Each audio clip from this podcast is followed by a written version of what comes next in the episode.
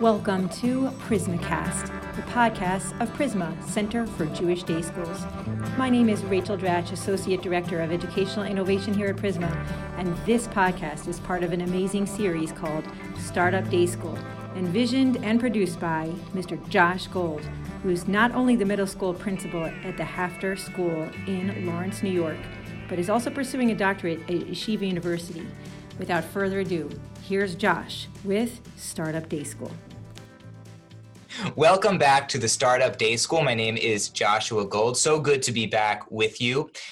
My guest today, very, very special guest. We're very, very privileged to have her, Dr. Eliana Lipsky. Uh, Dr. Lipsky is the middle school principal for the Charles E. Smith Jewish Day School, the largest pluralistic Jewish day school in North America. We're so happy to have you with us, Eliana. Uh, thank you for being here.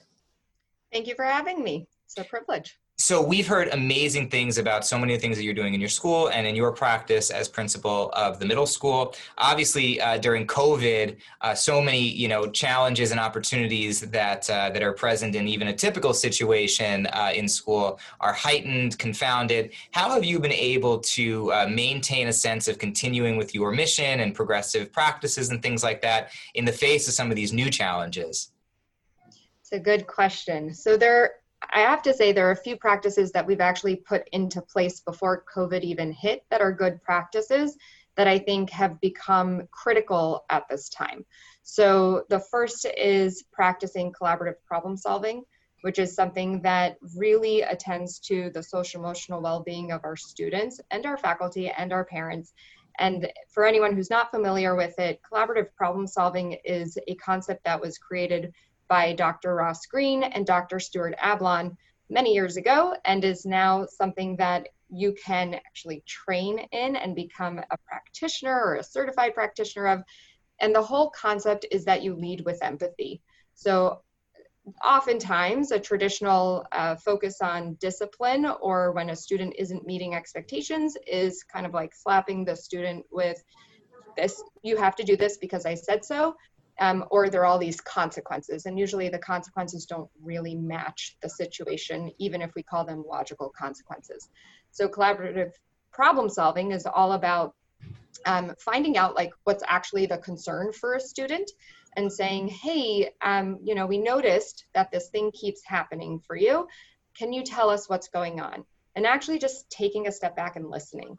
And if there's anything we need to do during COVID, it's actually taking a step back and listening and giving our students the opportunity to speak and share what's going on for them. And then we find out that this thing that looks like it's, you know, intentional and it's, you know, terrible is actually just I'm having a hard time with my Wi-Fi or I'm having a hard time with um, managing my home life right now because I'm the older sibling of five different kids and I I'm having a really like I'm really struggling. Can you help me?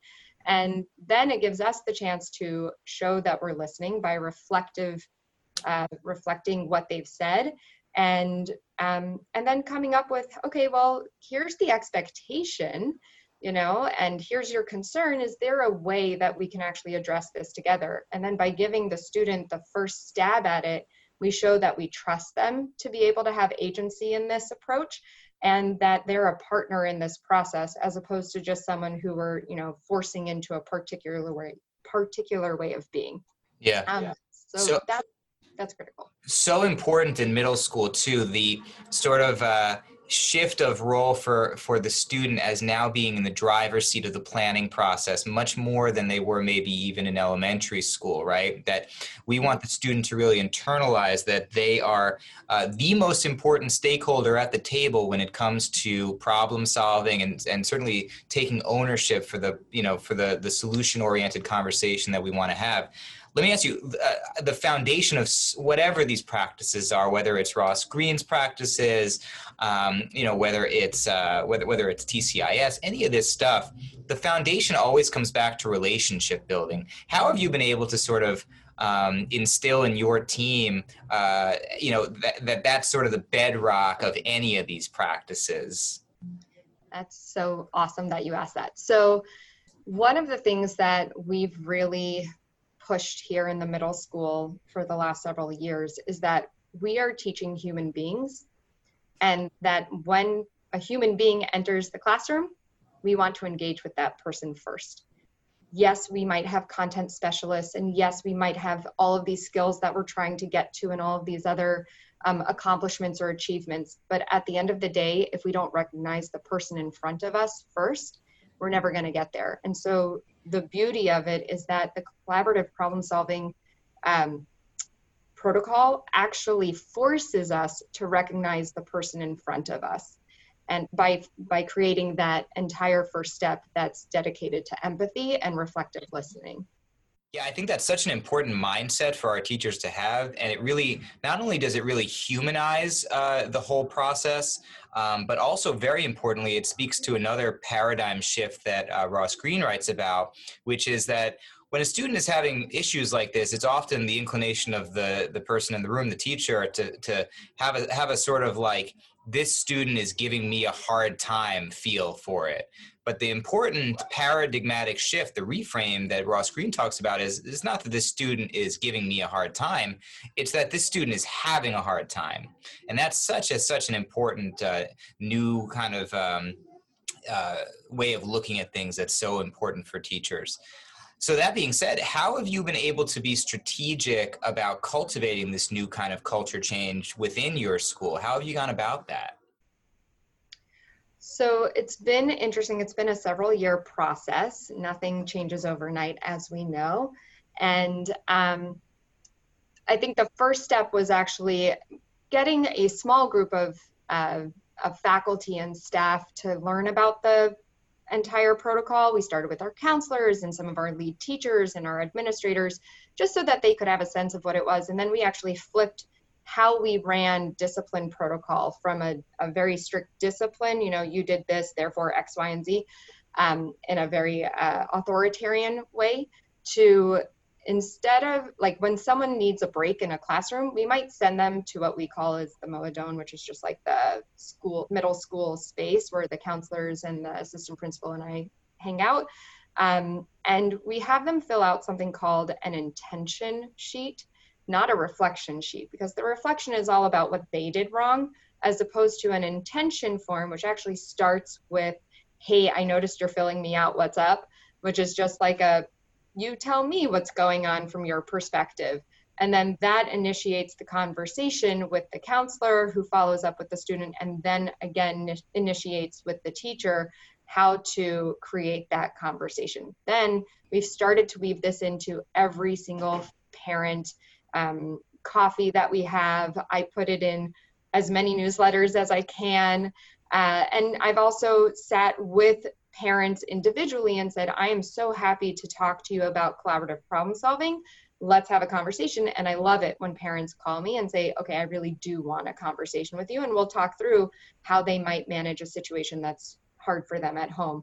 And then they they see how it, it flows. And then the other big thing is I'm very honest with the students.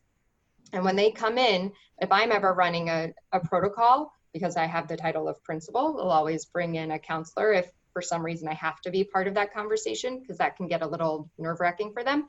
And I will sit with the protocol on the table and I'll say, look, this isn't made up. It's not crazy there's actually something here that makes sure that we're listening to your voice because it's so important to us that you're part of this conversation. Do you find it easier for teachers to be uh, more low inference with their observations when they have that kind of a protocol? Meaning, oftentimes teachers i think can run into difficulty with regard to behavioral interventions and partnering with parents when they're not able to be as specific or even clinical about what they're seeing. It can be like this vague subjective interpretation of you know this student is whatever whatever pejorative they're going to use right? As opposed to i'm noticing that johnny's having um, it, it often maybe takes him a little bit longer to pack up his things when we're transitioning. Or i'm noticing uh, you know in the hallway that's really when we're seeing our whatever it is but it allows us to be a bit more specific and mm-hmm. targeted in what our, our, you know our observations are. And until we're at that point we're never going to be as effective in remedying the situation. Um, so so are you finding your teachers are able to sort of buy into that you know stop trying to interpret everything rather it's it's a noticing it's a conversation starter Um, I think by practicing collaborative problem solving, it forces the conversation about observations versus assumptions and what is objective versus subjective.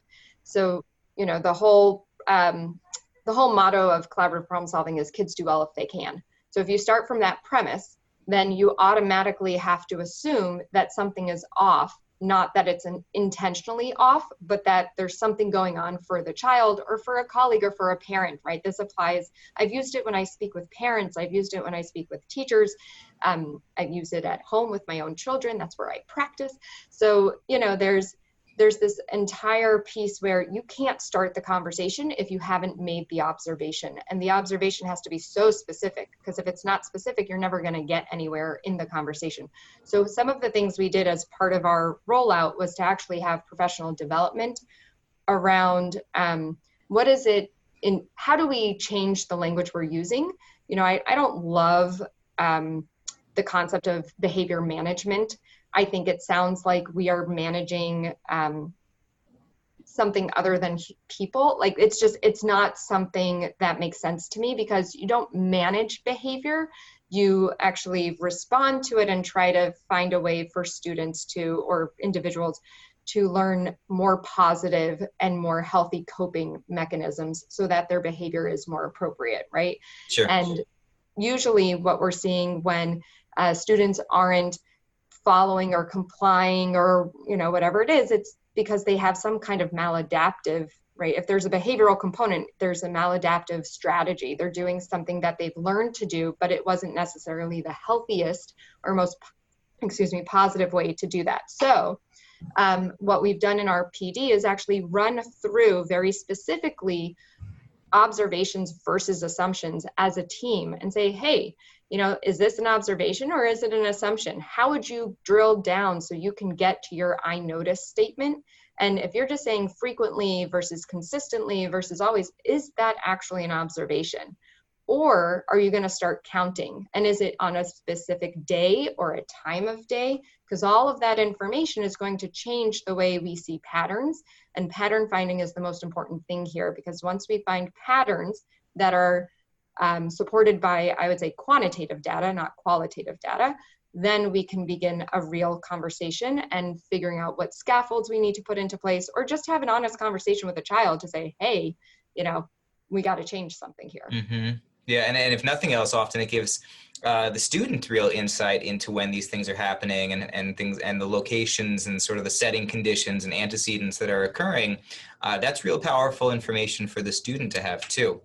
Um, it's real great opportunity for interdisciplinary uh, conversations too that can lead themselves in a variety of ways. And might you might have, uh, you know, this this student is. Um, you know, having the same issue maybe in a science class and, and a Gemara class, or maybe maybe having the issue in every class except for Chumash and whatever. And that conversation is so powerful. If we can you know create a space for teachers and during covid that space might be virtual.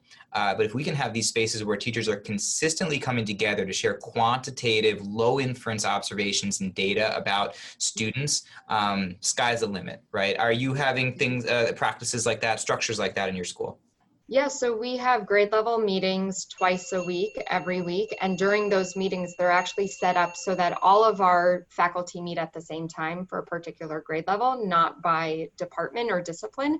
And the notes are even set up so that it starts with observations and then next steps. And we work really hard to keep each other honest about our observations. And we'll see, you know, you exactly what you said happens, right? So Johnny to go back to our, our friend Johnny, he's, you know, um, performing really strongly in math and consistently turning in his homework. And then all of a sudden, the Hebrew teacher speaks up and says, Hmm, that's not happening in my class. He's never turning in his homework. And we start to see, okay, what time of day are these things happening? Is it just one class? Is it more than one class? And that those are great conversations that we're having. We're having. Yeah Totally, totally, and it's also it's also modeling the kind of behavior or, or, or practice that you want students to be aspiring to as well. Um, you know, whether whether students see it or not, they you know they they they know what's going on in the building, and when when they know that teachers are authentically collaborating with each other, there's a real uh, like cultural trickle down effect that occurs when everybody in the building sees that everyone is here to be collaborative and work together, and it's not like oh you do this, you're siloed to be over there. No, no, we're all working together in service service of the growth of, of all of us. This is a, a, a genuinely and authentically a professional learning community. And in that way, we're all learners. Uh, and that really trickles down to students. I know something, oh, sorry, go ahead. Yeah. I was going to say the coolest thing that started happening last year is that sometimes a student will ask for a collaborative problem solving conversation with a teacher if for whatever reason the relationship feels um, less than great. Uh-huh. And and that's been very cool to witness because then the student can open the conversation with the teacher or the teacher can open the conversation with the student and just say hey i know that you want me here. Share what's going on for you. And it begins a really great it, it just fosters a great relationship. And I always say to parents that those those sorts of soft skills, the the agency, the ownership, uh, by students, that is the most important uh, set of skills that they're going to leave middle school with if we can get them to, to really cultivate them. The hard skills they need, they need they need to be able to read and write and, and be on grade level format. All those things are extremely important. But if they don't have a sense of agency, if they don't have the ability to, to you know have the sort of mindset where they're able to identify areas that they want to kind of develop proficiency in or remediate or whatever, and go up and collaborate with other people, whether it's peers or or adults in the building, um, they're not going to be positioned to be as successful successful as they could be. Um, so it's so important that, and so good to hear that uh, that your school is doing that kind of work. Uh, we here at HAFTR Middle School, we we have the same sort of mindset. And I know something that we were talking about earlier was that it's not just about um, it's obviously not just about being a student being being here in middle school but for life we are positioning students to hopefully feel uh, and uh, as if they are leaders right? In in every capacity that uh, that, that could be true in whether that's uh, academically uh, socially spiritually whatever it is we want students to feel uh, that they are leaders and we want to teach into what that means in terms of us you know having integrity and um, and appreciating the, your voice and your perspective and things like that. Have you been doing any intentional work when it comes to uh, to that, going beyond sort of just the collaborative, but also focusing on developing these leaders? Yes. Uh, so student advocacy is actually a very much a part of what we work on with students individually as well as in our program. So in eighth grade, our focus is very much on leadership. And this year, COVID has actually presented a great positive for us which is we were able to create a once a week course on our long Friday schedule um, where students are, the eighth grade actually gets to learn from Jewish leaders around the world. Mm. And the, the whole concept in eighth grade is how do I, knowing my identity for how much an adolescent can know their identity and you know knowing my community and what it means to be part of these different things while maintaining my individuality how do I actually work towards social justice mm. and become a leader and a force for that purpose? So the whole curriculum is focused on this. And this year, they're specifically learning about what does it mean to be a Jewish leader mm-hmm. and what does it mean that a Jewish leader can actually be at any part of the system. It doesn't have to be a rabbi or a principal or a head of school or, you know, someone who's in a high level administrator position, but rather the whole concept that we're trying to share is that Jewish leaders are everywhere and they themselves are Jewish leaders by the things that they're doing in our school to help us be better, to help themselves be better. And they've learned from um, people in Jakarta, VBYO, uh, the RAC. I feel like I'm telling you things that are very specific to Maryland, but and and a few other things. But they they really get a very broad perspective on what does it mean to be a leader in the Jewish community. Yeah, and you're reminding me. So, um, you know, one of the things we speak to kids about a lot here at at, at my school is. Uh, this is a, a, great Rabbi Sacks, uh, Zecher Tzadik Libracha, uh, idea of the difference between leadership and authority that we often mistake the two that thinking that someone's in a position of authority means that they he or she is a leader uh, but certainly not. And there are obviously many examples of someone who's in a, you know, historically whatever, uh, people who have been in positions of authority who have not led. And conversely, so many examples of people who did not have authority but really acted as leaders. And so one of the things that we do at our school is um, we call it the story, uh, um, uh, the power of story, right? It's this project where it's based on this research out of Emory University from like 10, 15 years ago, where they identified a, a strong uh, uh correlation between um, how much adolescents knew about their family history and how gritty and resilient they are. And the more they knew about their family history, where they came from, things like this, the grittier and more resilient they were. And so, at what's, so we we did a lot of you know work on that and identifying once we learn leadership capacities, identifying those traits in ancestors within our family. Very very powerful thing to do. Um, but the other thing, uh, the other thing was that was so interesting with the study was they found that even within that subset of people who knew a lot about their family history, there was even uh, higher levels of resilience or, or lower depending on the following. So if you saw your family history as having what they called an ascending order of, of growth, right? Meaning like, you know, in the old country, we didn't have anything, we were really poor. And then we moved here, we immigrated to America. And then, you know, great grandpa opened a mill or and now we're, and now, now we're a success story. That's an ascending story and how a, a, a, an adolescent perceives their history. That's like, okay descending also also like not great but but whatever at least you know the history is same thing. We used to have it all. We used to be big and then after the war we can't we, we haven't you know we don't have anything so that's descending right? But the most healthy or the healthiest perspective on family history and the grittiest kids understood their family history with a perspective of oscillation right? Is an oscillating story. There were times we were up there were times we were down but we stayed true to our you know to our process and our integrity. Those often were the most gritty and the most resilient kids. And so um, i just love this conversation. And it's and for me if we're positioning kids to to own to understand these stories and feel a sense of ownership over that they are now writing the next chapter of that story that's ideal. Totally. And that's part of the coolest thing in this um, course at the beginning of the year for us was that we actually started with ta'ani, I think, and the, you know, like what are the characteristics of a leader? And the students had to decide, like, well, what do we believe in? And do we agree with what the Gemara said? And then what are the things that we actually think a leader needs? And then where do we see that in our leadership? And does that change depending on the time? And the, the students were really, really quite wise about it. You know, they were saying, well, it really depends on what's happening. It depends on who the leader is and what they're leading for. And they were comparing like David to Moshe and to, you know, it was actually really neat. You know, do you need a different kind of leader for a different situation? Which I think as Jewish day school leaders, we understand that that's probably very true um, often.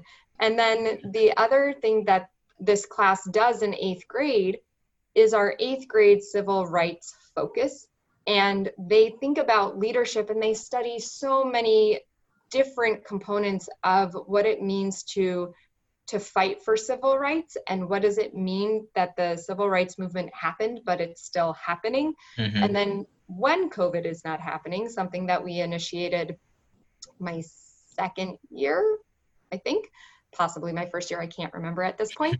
Uh, we started going to the South, which is a common thing to do to go to the South and kind of go on your own civil rights movement. But because we grew it ourselves and developed the programming ourselves, we were able to weave in every moment into our curriculum. And so the lead up was both an exploration of what does it mean to um, engage as leaders at our age, at, at, at the age of adolescence, you know, 13, 14 years old. How do we learn from others in these different places? And then how do we bring back what we're doing there or learning there and bring it back to what we're doing in our community? And we have seen our students become the best leaders in our community and set up conferences with other youth around the country just to engage and push these conversations further, which is amazing. Um, so that that's something that I think we can be very proud of for our. That's so cool, and I imagine that. Uh, that it was well received when they reached out because uh, I think that students in general are thirsty for this sort of work, and I think that they feel the authenticity of it, and they're drawn to it. So, Uh, Dr. Lucy, I cannot thank you enough for being on the podcast here with us. Everyone uh, who is listening, thank you so much for being with us. We can't wait to be with you again soon uh, here on the Startup Day School. Thanks so much. Have a great day. That was an amazing podcast. Thank you, Josh. For contact info and links from today's episode, check us out at prizmah.org. Follow us on social media at Prizmah CJDS. Subscribe to this podcast wherever podcasts are found. And check out the Prizmah Knowledge Center, our online place to find resources, templates, articles, reports, and research on all things day school for day school leaders.